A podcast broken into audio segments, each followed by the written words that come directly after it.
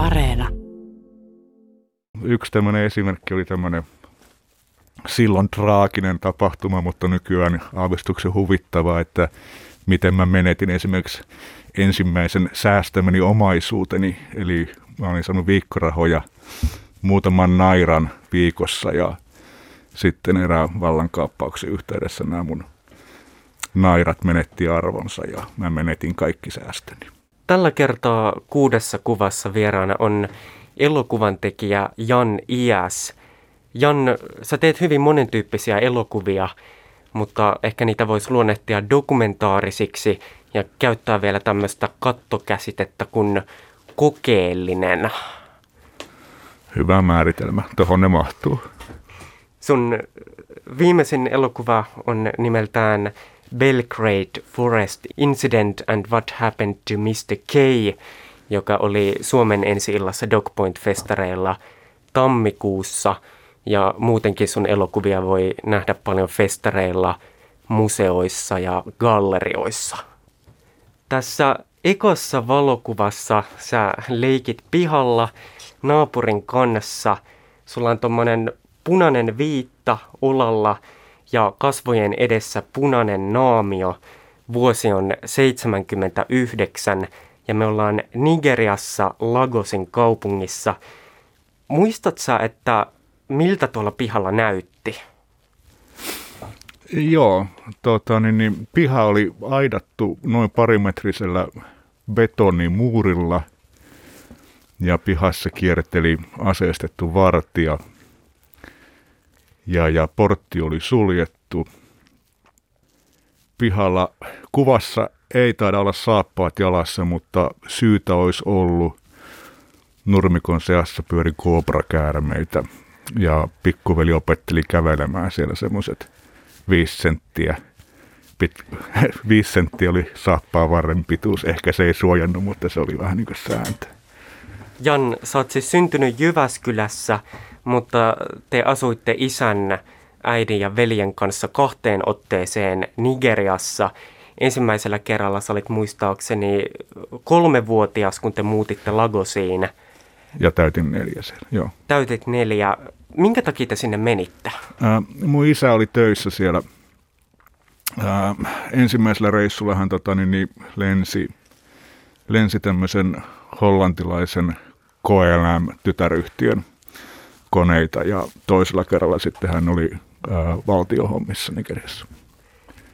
Minkä tyyppistä arkea te silloin vietitte? Te olette varmaan ollut aika, aika hyvässä asemassa moniin paikallisiin nähden. No paikallisiin nähden kyllä. Tota, niin, että, ää, no isä oli jatkuvasti töissä ja lentämässä ja mä kävin sitten ensin leikkikoulua ja sitten vähän, vähän niin kuin toi, par, niin kuin enemmän kouluun viittaavaa tuo, ää, päivittäistä kouluhommaa. Ja, no se oli tota, että autokuski haki aamulla ää, pihasta kouluun ja iltapäivällä toi sitten koulusta takaisin. Ja eipä sinä sitten paljon muuta, muuta arkea mahtunut, tota, että ei siellä, ei siellä voinut silleen niin pikkupoikana paljon oman pihapiirin ulkopuolella liikuskella.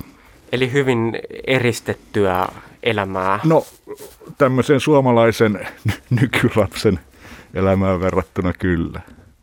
Sano vielä tästä valokuvasta se asia, että kun tätä katsoo, niin sä pitelet jotain tuommoista mailaa kädessä. Joo. Mikä se on? Se, se näyttelee siinä tota supersankari asetta, mutta tota, todellisuudessa se on tota, niin, niin, maahokkei mailla. Maahokkeet pelattiin, eikö tämä mun kaveri tuossa kuvassa on tota, niin, pakistanilainen ää, Jeffrey Pinto ja, ja Pakistanissa oli tämmöinen mailapeli kuin maahokkei ja sitä me sitten lätkittiin, että se oli vähän tuommoista niin sählyä ja jääkiekkoa ja muita mailapelejä sekaisin pyörät palloon löytiin. Sä sanoit, että sun isä työskenteli siis lentokoneen lentäjänä ja... ja lentokapteenina, joo. Lentokapteenina lensi paljon yksityislentoja. Minkä tyyppisiä lentoja ne oli? Ää, laidasta laitaan, että, tota, että ihan, ihan kaikkialle Afrikkaan. Että mä itse asiassa kysyinkin tätä haastattelua varten, että missä kaikkialla lensit ja millaisia koneita, niin hän sanoi, että aivan kaikkialla Afrikkaa ja parhaimpana viidellä eri konetyypillä yhden vuorokauden aikana. Mietitään tuota aikakautta 80-luvun taitetta.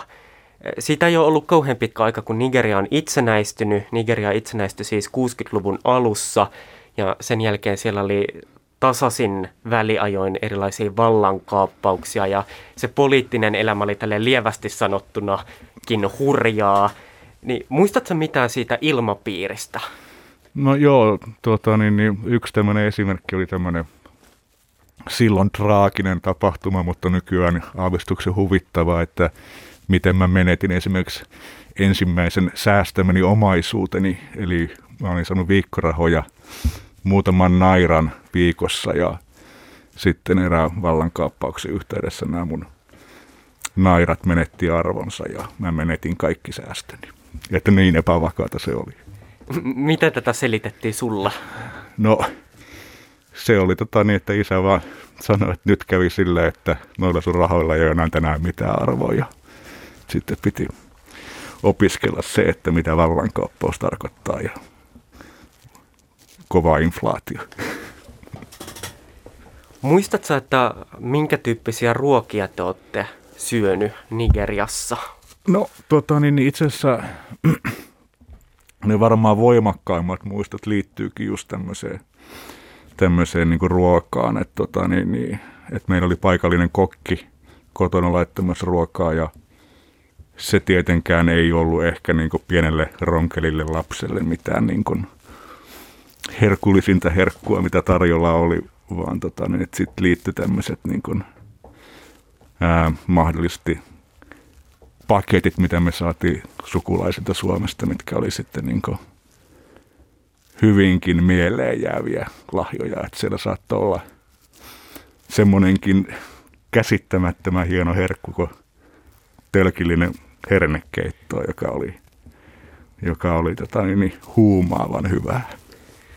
Sä olit ehtinyt syödä sitä jo silloin Jyväskylässä. Joo, toki. Ja, tota, niin, ja se, on, se oli lähellä sitä, sitä maisemaa, mitä, mitä olisi halunnut. Ja tota, niin, niin, sitten saattoi olla, että kun meni keittiön katsomaan, niin siellä tota, niin, kokki hakkas kuivattua kalaa pöydän kulmaan, että saatiin noin valkoiset madot irti niistä kaloista. Esimerkiksi jäätelö sitten oli tämmöinen, mikä oli tietenkin mitä oli, oli sitten tarjolla välillä, niin paikallinen jäätelö oli hyvin erilainen jäätelö kuin tämä, mitä mä olin tai niin kuin mitä sitten myöhemmin Suomessa sain maistaa, niin se ei, ei vastannut laisinkaan. Että tätä käsitystä jäätelöstä, että tämä Nigerian jäätelö oli tämmöinen aika kepeä versio ja tämä sitten suomalainen jäätelö myöhemmin oli niin kermainen, että mä en oikein voinut sietääkään sitä. Ikävöitsä silloin Suomea sen ikäisenä? En, en mä niin osannut, osannut ikävöidä, että tota, niin mä olin tyytyväinen siellä, missä oltiin ja siellä, missä perhe oli. 80-luku on tietysti ollut hyvin erilaista aikaa myös viestinnän näkökulmasta. Miten te oikein piditte Suomeen yhteyttä? Sä mainitsit jo noin kirje- tai pakettilähetykset, Joo. mitä tuli silloin tällöin, mutta mitäs no, muutena? No tota niin, niin just näihin kuviinkin liittyen tämmöinen, että kun näitä kuvia kaivettiin tai yritin haiskella ja – mulla ei ollut hirveästi itsellä tallessa, että mä oon muuttanut moneen otteeseen ja kamat on levinnyt pitkin maailmaa. Tai, ja, no, äidin kanssa sitten olin yhteyksissä ja kyselin, että löytyisikö häneltä, häneltä tuolta ajatu kuvia. Hänkin sitten sanoi, että itse asiassa ei hirveästi ole, että, tota, niin, niin, että kun kuvia otettiin, niin, niin niitä otettiin niin, että otettiin aina muutama kuva samasta aiheesta ja sitten tota, niin, niin, parhaat lähetettiin tuttaville ja sukulaisille Suomeen ja omaan arkistoon jäi sitten ne kehnot laukaukset, mitä ei viittinyt lähettää edes kenellekään. Ja, tota, niin, niin, sitten oli toinen, toinen semmoinen, varsinkin tällä toisella reissulla sitten muutama vuosi myöhemmin Nigeriassa, niin meidän tota, niin, niin, tuttava perhe Jyväskylästä lähetti elokuvia videonauhoilla – Et siihen aikaan ei välttämättä vuonna 1982 kotivideonauhurit ollut ihan tavaton, tavattoman yleisiä, mutta ne oli silloin sitten olemassa vähän niin kuin tämmöistä kommunikointia varten. Ja, ja, ja ne oli kyllä äärimmäisen merkittäviä postipaketteja, mitkä silloin tällöin tuli ja saattavat pitää tämmöisen Betamax-videonauhan sisällään, missä oli sitten joku elokuva tai lastenohjelma Suomesta. Muistatko, että mitä elokuvia niissä nauhoissa oli? Saplinin, Saplinin elokuvia oli, oli tota, niin, niin, nyt mä muistan ainakin tota, niin Kulta-ajan ja Saplinin pojan Kid-elokuvan. Toimiko siihen aikaan muuten puhelinyhteydet? Pystyykö Suomeen soittamaan? Äh, kyllä ne varmaan niin toimi, mutta tota, niin, niin, mut mä muistan, että sillä lailla esimerkiksi mummon kanssa käytiin kommunikaatioita, että, että tota, niin, niin puhelu hoidettiin isän kanssa lentokoneesta ohjaamosta lentokoneen radion kautta. Että olisiko se nyt ollut Stockholm radion kautta, sai puhelinyhteyden Suomeen.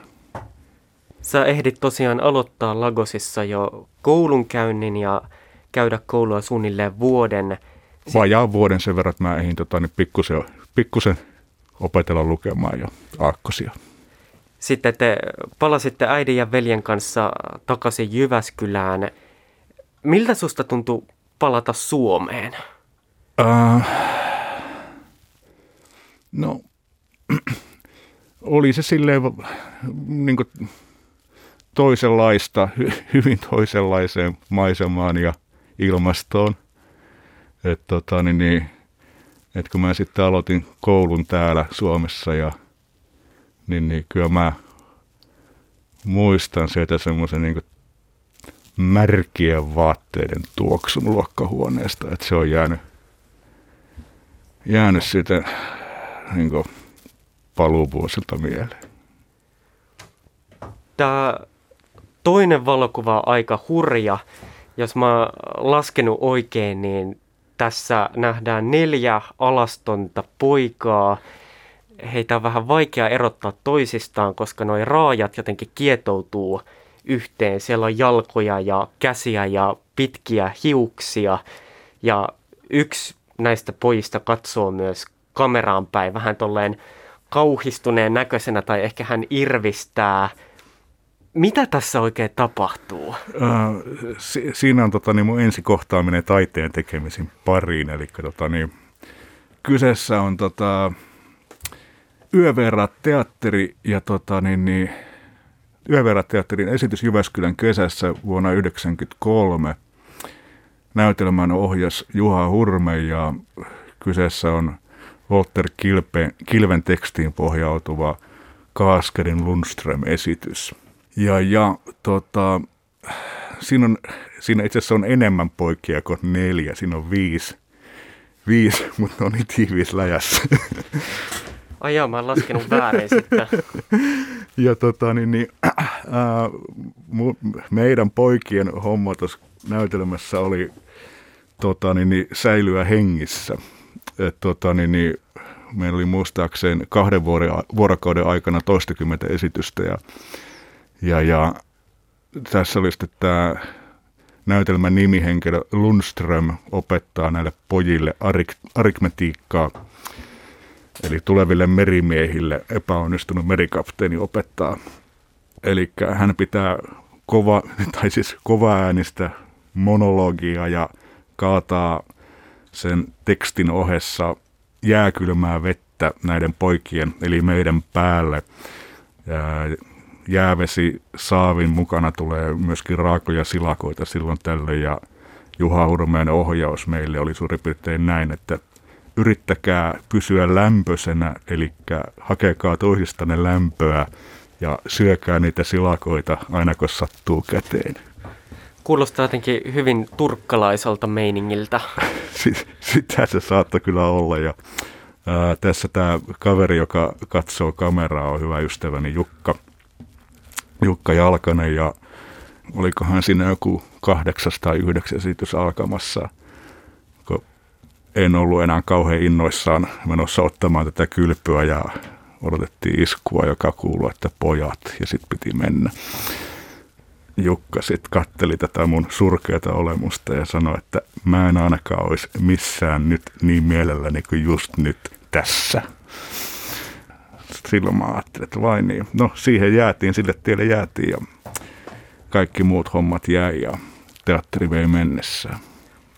Toihan siis kuulostaa mun korviin ihan kammottavalta kokemukselta, että siellä värjötellään alasti yleisön edessä, päälle kaadetaan jääkylmää vettä ja sitten tämä toistuu yhä uudelleen ja uudelleen. Mutta on ollut sulle siis tosi merkittävä ja tärkeä kokemus. Minkä takia? Se tota, niin, niin, avasi ihan uudenlaisen, uudenlaisen maiseman, että tota, niin, niin, mä olin siihen, siihen mennessä tota, niin, niin, ää, vähän seurannut isän jälkiä ja tota, niin, niin 16-vuotiaana asunut yhden kesän lentokentällä tuolla tota, niin, niin, Pieksämäellä Naarijärven lentokentällä ja tehnyt lentolupakirjan ja, ja, ja sitten mä tota, niin, niin, hain vielä enemmän paikkaani ja opiskelin putkiasentajaksi, mikä olisikin nykyään paljon järkevämpi ammatti kuin tämä nykyinen. Sitten tota, kaiken maailman bändihommia, oli punk-bändejä, rock-bändejä. Mutta sitten tuon teatterin yhteydessä tota, niin, niin huomasin, että että tämä ihan erilaisen yleisön ja kuin mikään bänditouhu, että bändissä soitettiin toisille samanmielisille ja esiinnyttiin lähinnä kavereille, ja, mutta tuo teatteritouhu toi sitten aivan uuden, uuden yleisön ja uuden porukan sinne katsomaan, että siellä saattoi yhtäkkiä istua kaupunginjohtajat, mitkä ei koskaan, koskaan tota, niin tullut meidän keikoille katsoa bändejä. Niin ja yleisössä istui myös isoäitisi, joka on ottanut tämän valokuvan. Kyllä, isoäiti, joka muuten tänään helmikuussa olisi täyttänyt 95 vuotta. Isoäiti oli tota, niin, siis isän äiti, tiukka, tiukka mimmi, tota, niin, niin, ää, mä en toivonut, että mun vanhemmat olisi tullut tota, tai, tai varsinkaan mumma katsomaan tota esitystä, missä tota, niin, alastomana 17-vuotiaana kekkuloidaan. Ja, mutta mummo, mummo sitten ilmestyi ja en mä sitä tuossa tietenkään nähnyt, nähnyt, että mummo oli kameran kanssa innoissaan salamavalolla paukuttamassa valokuvia. Että huomasin vaan, että joku siellä kuvaa ja kun salamavalot räpsähtelee ja myöhemmin kävi sitten vasta ilmi, kun oli tämmöinen toinen esitys menossa, missä oli pihalla, missä mun tehtävä oli seisoa ylvästi alasti asennossa yleisön edessä ja sitten mä huomasin, että no niin, muun istuu eturivissä. Ja, no, siinä, Miltä se tuntui? Silloin mä ajattelin, tota, että nyt jompikumpi meistä voisi olla jossakin muualla kuin tässä. Mut mietitään tota, ikävaihetta. Sä siis teit monenlaisia juttuja, soitit bändissä ja opiskelit putkiasentajaksi äh, ja teit teatteria. Minkälainen sun maailmankuva 17-vuotiaana oli?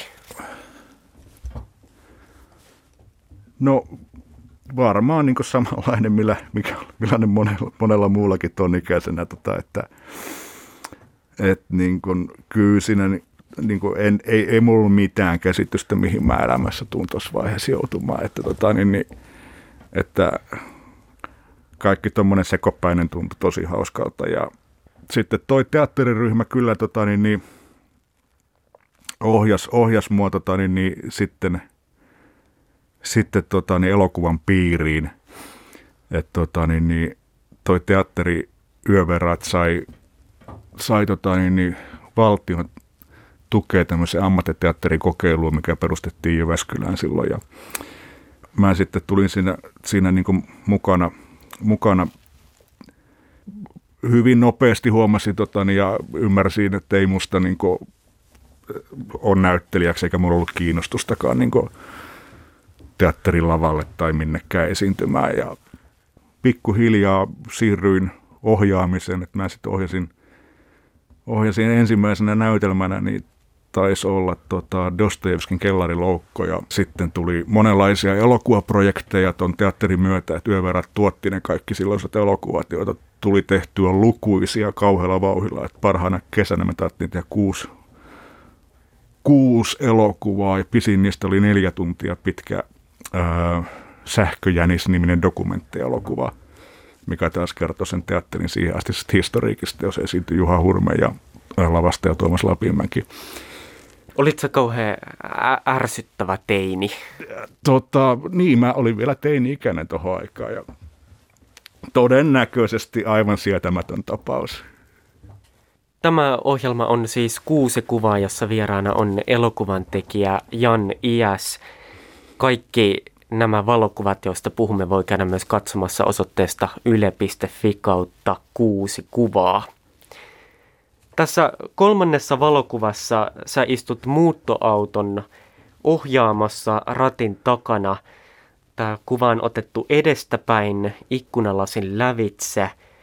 Sä poltat reteesti tupakkaa ja käytät tuommoisia tummennettuja aurinkolaseja. Ja sun vieressä istuu tuossa hytissä kaksi ystävää. Minne te olette ajamassa?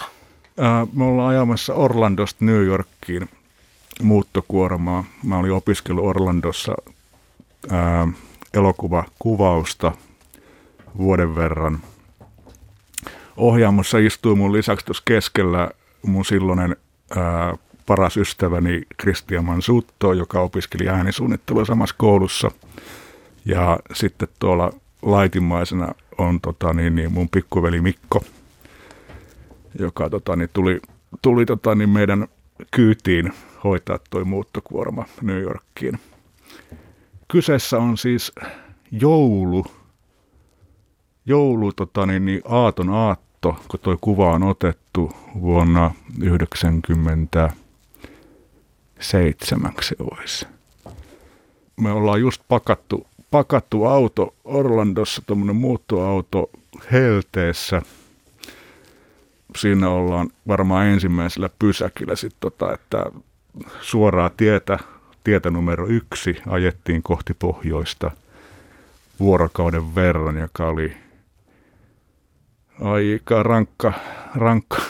Et tota, et me pysähdyttiin ainoastaan tankkaa auto muutaman kerran tämmöisille rekkahuoltsikoille.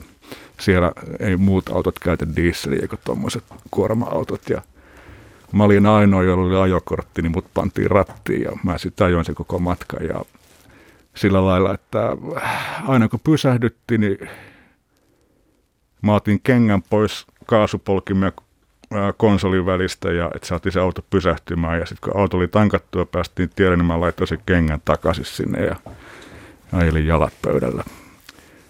Pääsitte kuitenkin turvallisesti Joo, se, joka olikin jännittävä, että se oli niin pitkä ajomatka sinne 24 tunnista, tota, että lähtiessä oli kesä ja kun päästiin perille Harlemiin, niin oli talvi.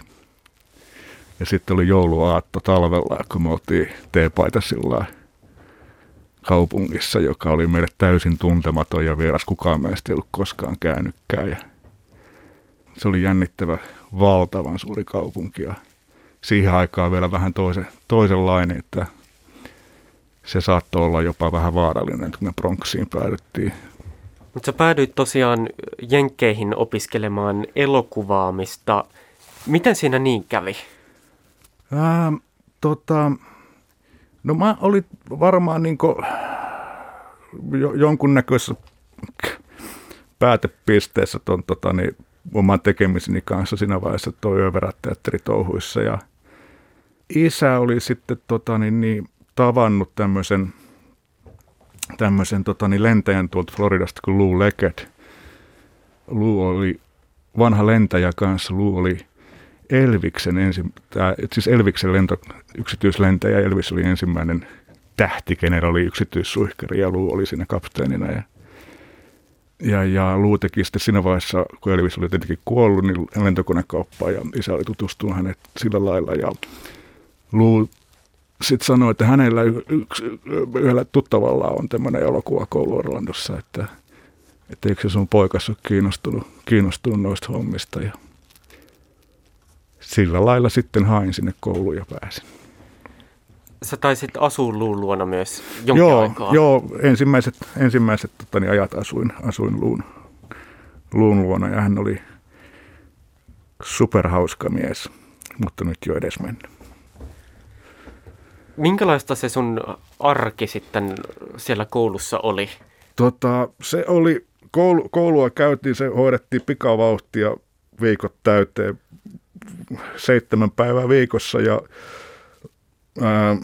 jotakin kursseja ja tämmöisiä hands-on tunteja saattoi olla niin 24 tuntia vuorokaudessa. Ja, et tota, et kyllä se aika meni tuosta, tota, niin, niin kriisi, vapaa-aika meni kyllä niin kuin, lähinnä niin kuin keittiössä istuttiin ja vedettiin röökiä. Ja niin kuin tuossa ehdin sanomaan, että luotiin suuria suunnitelmia enemmänkin omaan päämmenoksi tulevaisuuteen, kuin kenenkään muu. Ja niin sinä sitten mennessä käydäkin.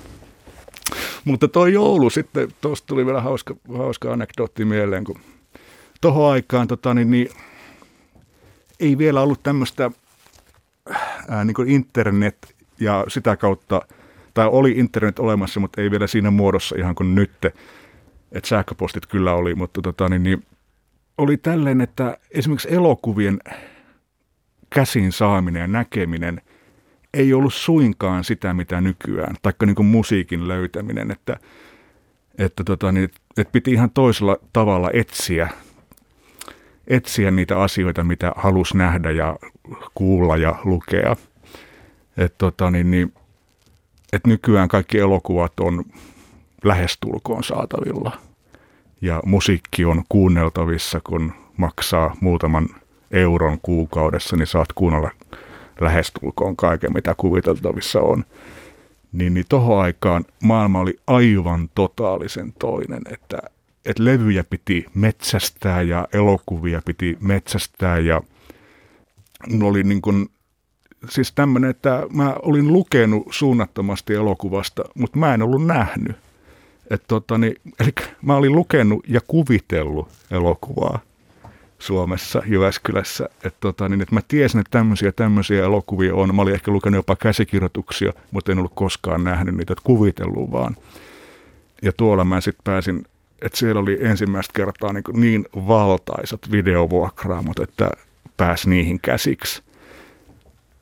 Elokuvia tuli katsottua paljon. Ja tuohon sitten, tuohon jouluunkin liittyy semmoinen tarina, tota, että kun päästiin New Yorkiin, niin jouluaattona pyörittiin sitten pikkuveljen kanssa Manhattanilla kylmissämme ja ää, käveltiin tota, niin Huston Streetillä Film Forum elokuvakompleksin ohi. Mä en voinut uskoa silmiä, niin kun mä näin tätä, että siellä jouluyönä pyörii Sään Eustaasin elokuva Äiti ja huora. Se oli yksi semmoisia elokuvia, mitä mä olin etsinyt kuumeisesti huonolla menestyksellä siihen saakka – sitten mentiin saman tien ja ostettiin pullo brändiä ja mentiin katsomaan tämä neljätuntinen ää, elokuva. Se, se oli yksi valtaisempia semmoisia elokuvakokemuksia, mitä on ollut ikinä. Että ei sen jälkeenkään oikeastaan. Niin kuin, se, oli, se oli niin merkittävää nähdä semmoinen elokuva, mitä oli vuosikaudet yrittänyt saada käsinsä. Ja sitten se tulee tuolle joululahjana siellä lämpimässä elokuvateatterissa. Niin, kun Manhattanilla puhaltiin ja tuiskuttiin ja me oltiin siis ihan kesäkamppeissa liikkeelle. Sä oot aikaisemmin jo maininnut, että sun isä on ollut varsin liikkuvaista sorttia, uh, mutta hän saapui myös synttäri onnittelemaan sinua jenkkeihin. Joo, tota, niin, niin, tota, joka onkin muuten nyt tänään olennainen kysymys, kun mä tuossa tota, niin aikaisemmin mainitsin, että isoäiti olisi täyttänyt tänään 95 vuotta, niin mä en suinkaan vahingossa muista isoäitini syntymäpäiviä, vaan me ollaan synnytty samana päivänä ja mulla olisi tänäänkin taas syntymäpäivät. Ja, ja tota, paljon niin, onnea. Kiitos, kiitos. Ja tota, niin, niin, niin, niin, niin, silloin oli kanssa syntymäpäivä, täytin 23 tuolla Orlandossa ja, ja tota, niin isä asui siihen aikaa Berliinissä ja hän soitti mulle sitten edellisenä päivänä ennen syntymäpäiviä, tota, että ollaanko me koskaan vetetty yhdessä sun syntymäpäiviä? Hän sanoi, tota, että mun käsittääkseen yhden kerran, tota, että että on semmoinen valokuva olemassa, missä mä täytän yksi vuotta, että missä mut on nostettu varmaan viiden, kuuden aikaa aamulla syöttötuoliin puhaltamaan kynttilää sammuksiin kermakakuun päältä ja sitä otettu sitten kuva talteen ja sitten mut on pantu takas pinnasänky ja isä lähtenyt lentämään. Niin se oli tämä edellinen kerta ja sitten tuolla sattui toinen kerta, että isä, isä sitten ilmestyi seuraavana päivänä viettämään syntymäpäivät yhdessä. Käytiin syömässä ja hän lenti seuraavana aamuna takaisin. Minkälainen ihminen hän on ollut sun elämässä?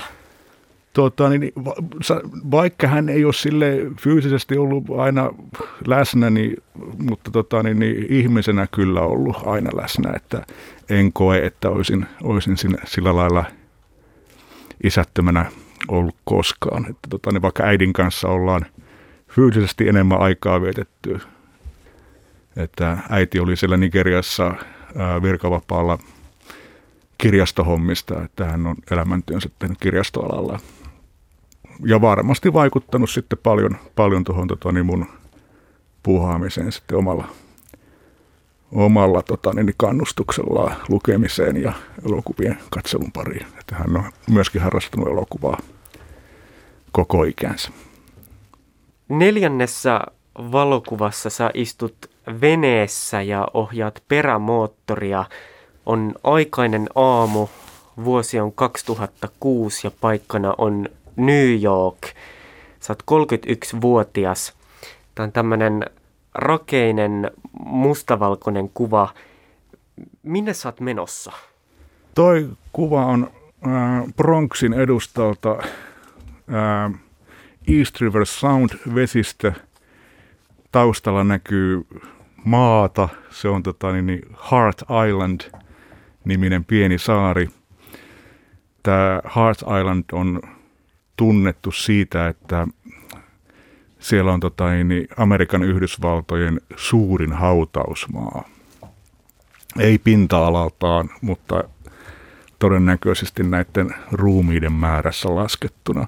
Ja tämä Heart Island, tämä hautausmaa on tämmöinen niin sanottu Potter's Field hautausmaa, mikä tarkoittaa sitä, että, tai se on niin kuin suomeksi käännettynä, se on tämmöinen kuin savevalajan pelto. Ja tämä termi tulee niinkin kaukaa kuin raamatusta. Et kun Juudas oli kavaltanut Jeesuksen ja saanut hopearahat kirkolta ja tuli katuma päälle ja yritti palauttaa nämä kolikot sitten kirkolle takaisin, niin kirkko ei näitä rahoja voinut ottaa vastaan, koska ne oli niin sanottuja verirahoja. Ja niillä sitten ostettiin tämmöistä maanviljelyyn kelpaamatonta maa-aluetta, eli tämmöistä savipeltoa, siitä tämä nimi. Sitten tota, niin, tämä maa käytettiin tämmöiseen niin köyhien tai tota, niin yksinäisten tai muuten nimettömien kulkureiden hautausmaa paikaksi – ja tämä sama käytäntö on, on ollut New Yorkissa läpi kaupungin historian. Eli tämä niin sanottu Pottersfield hautausmaa on aina ollut kaupungin muurien ulkopuolella. Lähtien siitä, että tota, niin, niin ensimmäinen Pottersfield oli Manhattanilla nykyisen City Hall Parkin kohdalla. Eli siinä heti tota, niin Wall Streetin vieressä alakaupungilla. Ja siitä kun kaupunki on kasvanut, se aina siirrettiin pohjoiseen. Eli hyvin useat Manhattanin puistot on näitä vanhoja Pottersfield hautausmuotoja. Palataan tähän valokuvaan. Te olette menossa sun entisen kämppiksen kanssa. Joo, Kristianin kanssa ollaan menossa tota, niin, kuvaamaan tätä, tätä dokumenttielokuvaa varten tätä saarta. Ja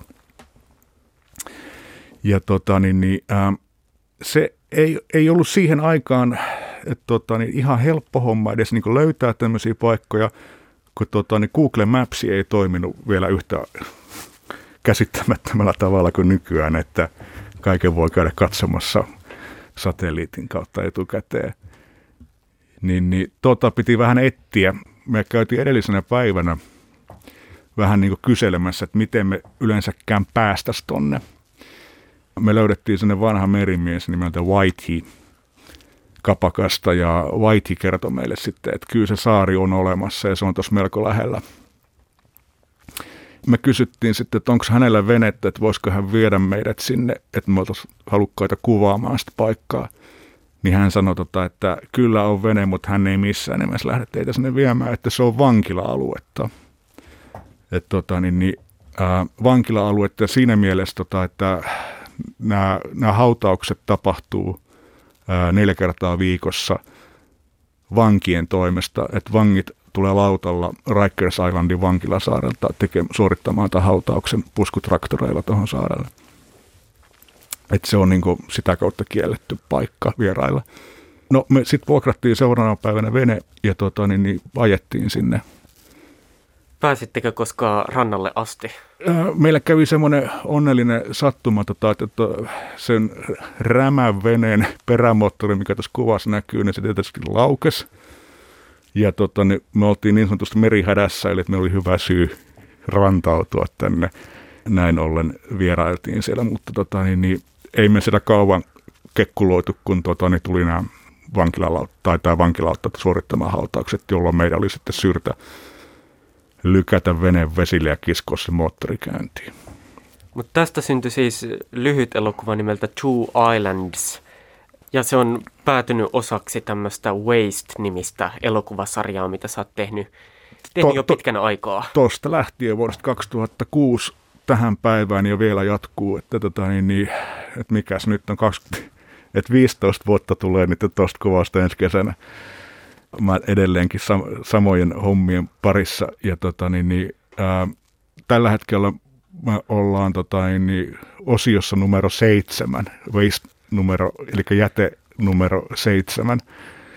Kaikki osat siis liittyy jollain tavalla jätteeseen tai, tai roskaan enemmän tai vähemmän. Joo, että toi englanninkielinen sana waste on melkein kiinnostavampi kuin suomenkielinen jätesana, tota, että se waste tarkoittaa vähän enemmän – niin kuin hukattua, tuhlattua, menetettyä, kadotettua ja näin edelleen. Et tota, niin, niin, että ne on semmoisia, että ne ei ole välttämättä niin kuin mitään materiaalia, vaan ne on, voi olla jotain muutakin tämmöistä menetettyä, kadotettua, tuhlattua. Tämä ohjelma on siis kuusi kuvaa, jossa vieraana on elokuvan tekijä Jan Ias. Viidennessä kuvassa sä oot Saudi-Arabian konsulin pihassa – sä kuvaat keskittyneen näköisenä tuota rakennusta. Me nähdään tuossa ainakin valvontakoppi ja valvontakameroita. Missä me oikein ollaan? Me ollaan Turkissa, Istanbulissa, Saudi-Arabian ää, konsullin kotirakennuksen pihassa – Mä oon päätynyt tuonne enemmän tai vähemmän vahingossa. Me oltiin kuvaamassa tota, niin, niin Waste-sarjan episodia nimeltä How Great Ankarassa, myöskin Turkissa. Ja mä lentokoneessa luin uutisen, että tämä tota, niin, niin, toimittaja toisin ajatteli, että Jamal Khashoggi on kadonnut vierailtuaan tuosta rakennusta korttelin päässä sijaitsevassa suurlähetystörakennuksessa. Se oli kummallinen uutinen. Me oltiin muutama päivä ää, Ankaras kuvaamassa ja se uutinen muuttui koko ajan. Eli joka päivä tuli mitä kummallisempia uutisia liittyen tähän Kasotsin katoamiseen. Mä sitten päätin, että, että jäädään palumatkalla Istanbuliin ja käydään ihmettelemässä sitä tilannetta. Siinä ollaan just ihmettelemässä tilannetta. Myöhemmin sitten selvisikin, tota, että tämä Kasotsi ruumis on nähtävästi juurikin ton rakennuksen tiloissa hävitetty. Se, että miten se on ruumis hävitetty, niin sitä ei varmaan koskaan kukaan saa tietää, mutta arvailuja on, että, että tota, niin ton talon takapihalle rakennettiin tandoori-uuni, mikä pystyttiin lämmittämään noin tuhanteen asteeseen ja ää, toisin ajattelija kado, hävitettiin siinä uunissa. Ja sen päälle poltettiin vielä 300 kiloa lihaa, jotta saatiin viimeisetkin DNA-näytteet katoamaan. Irvokasta sinällään, että tuossa tota, niin, niin, kuvassa, jos ei ihan taida näkyä, niin siinä oikealla puolella on kuuluisa ruokaravintola, joka juurikin valmistaa tämmöistä samanlaista tandoori-liharuokkaa. Tämä oli siis äärimmäisen kammottava uutistapahtuma ja myös hyvin raaka ja harkittu murha. Ja, ja sitä murhan selvitystä tässä, tässä elokuvassa Belgrade Forest Incident and What Happened to Joo. Mr. K seurataan. Katsotaan vielä kerran tätä viidettä kuvaa. Sä pitelet kädessäsi kameraa. Mikä kamera se on? Se on mun rakkaan kamera. Se on se kamera, minkä mä ottaisin tota, niin autiolle saarelle mukaan, jos semmoiselle joskus joudun. Tota, se on äh, Bolex-kamera, 16-millinen filmikamera, jousivetonen, täysin mekaaninen sveitsiläinen taidon näyte vuodelta 60. Mistä sä oot sen hankkinut? Toi kyseinen kamera on mulle päätynyt monen mutkan kautta, mutta mä oon ymmärtänyt, että se on tota, niin, niin, ollut Markku Lehmuskalliolla muun muassa Siperiassa kuvauksissa, että sen pitäisi kestää sitten sen myöten myöskin miinus 50 astetta pakkasta. Ja hyvin se on kestänyt kaikenlaisissa olosuhteissa, minne mä oon sitä vienyt Afrikkaankin ja kaiken maailman autiomaihin hiekan keskellä. Ja se on, se on mulle semmoinen tärkeä työkalu, että se toi filmi on määrittänyt mulle koko ton elokuva-ilmaisun. Tämä ohjelma on kuusi kuvaa, jossa vieraana on elokuvan tekijä Jan Ias. Kaikki tässä ohjelmassa esitellyt valokuvat voi käydä katsomassa osoitteesta yle.fi kautta kuusi kuvaa. Ja Jan, vielä on jäljellä kuudes valokuva. Se on ottamatta ja sä saat kuvitella sen itse. Mitä siinä näkyy? Mä todennäköisesti on siinä paikassa, missä mä tota, niin, niin, elokuvaa tehdessäni on kaikkein onnellisimmillani ja iloisimmillani ja mikä on paikka, missä niin on, on niin suurimmat ilon ja onnistumisen tunteet tähän tota, niin, elokuvan tekemiseen aina liittynyt.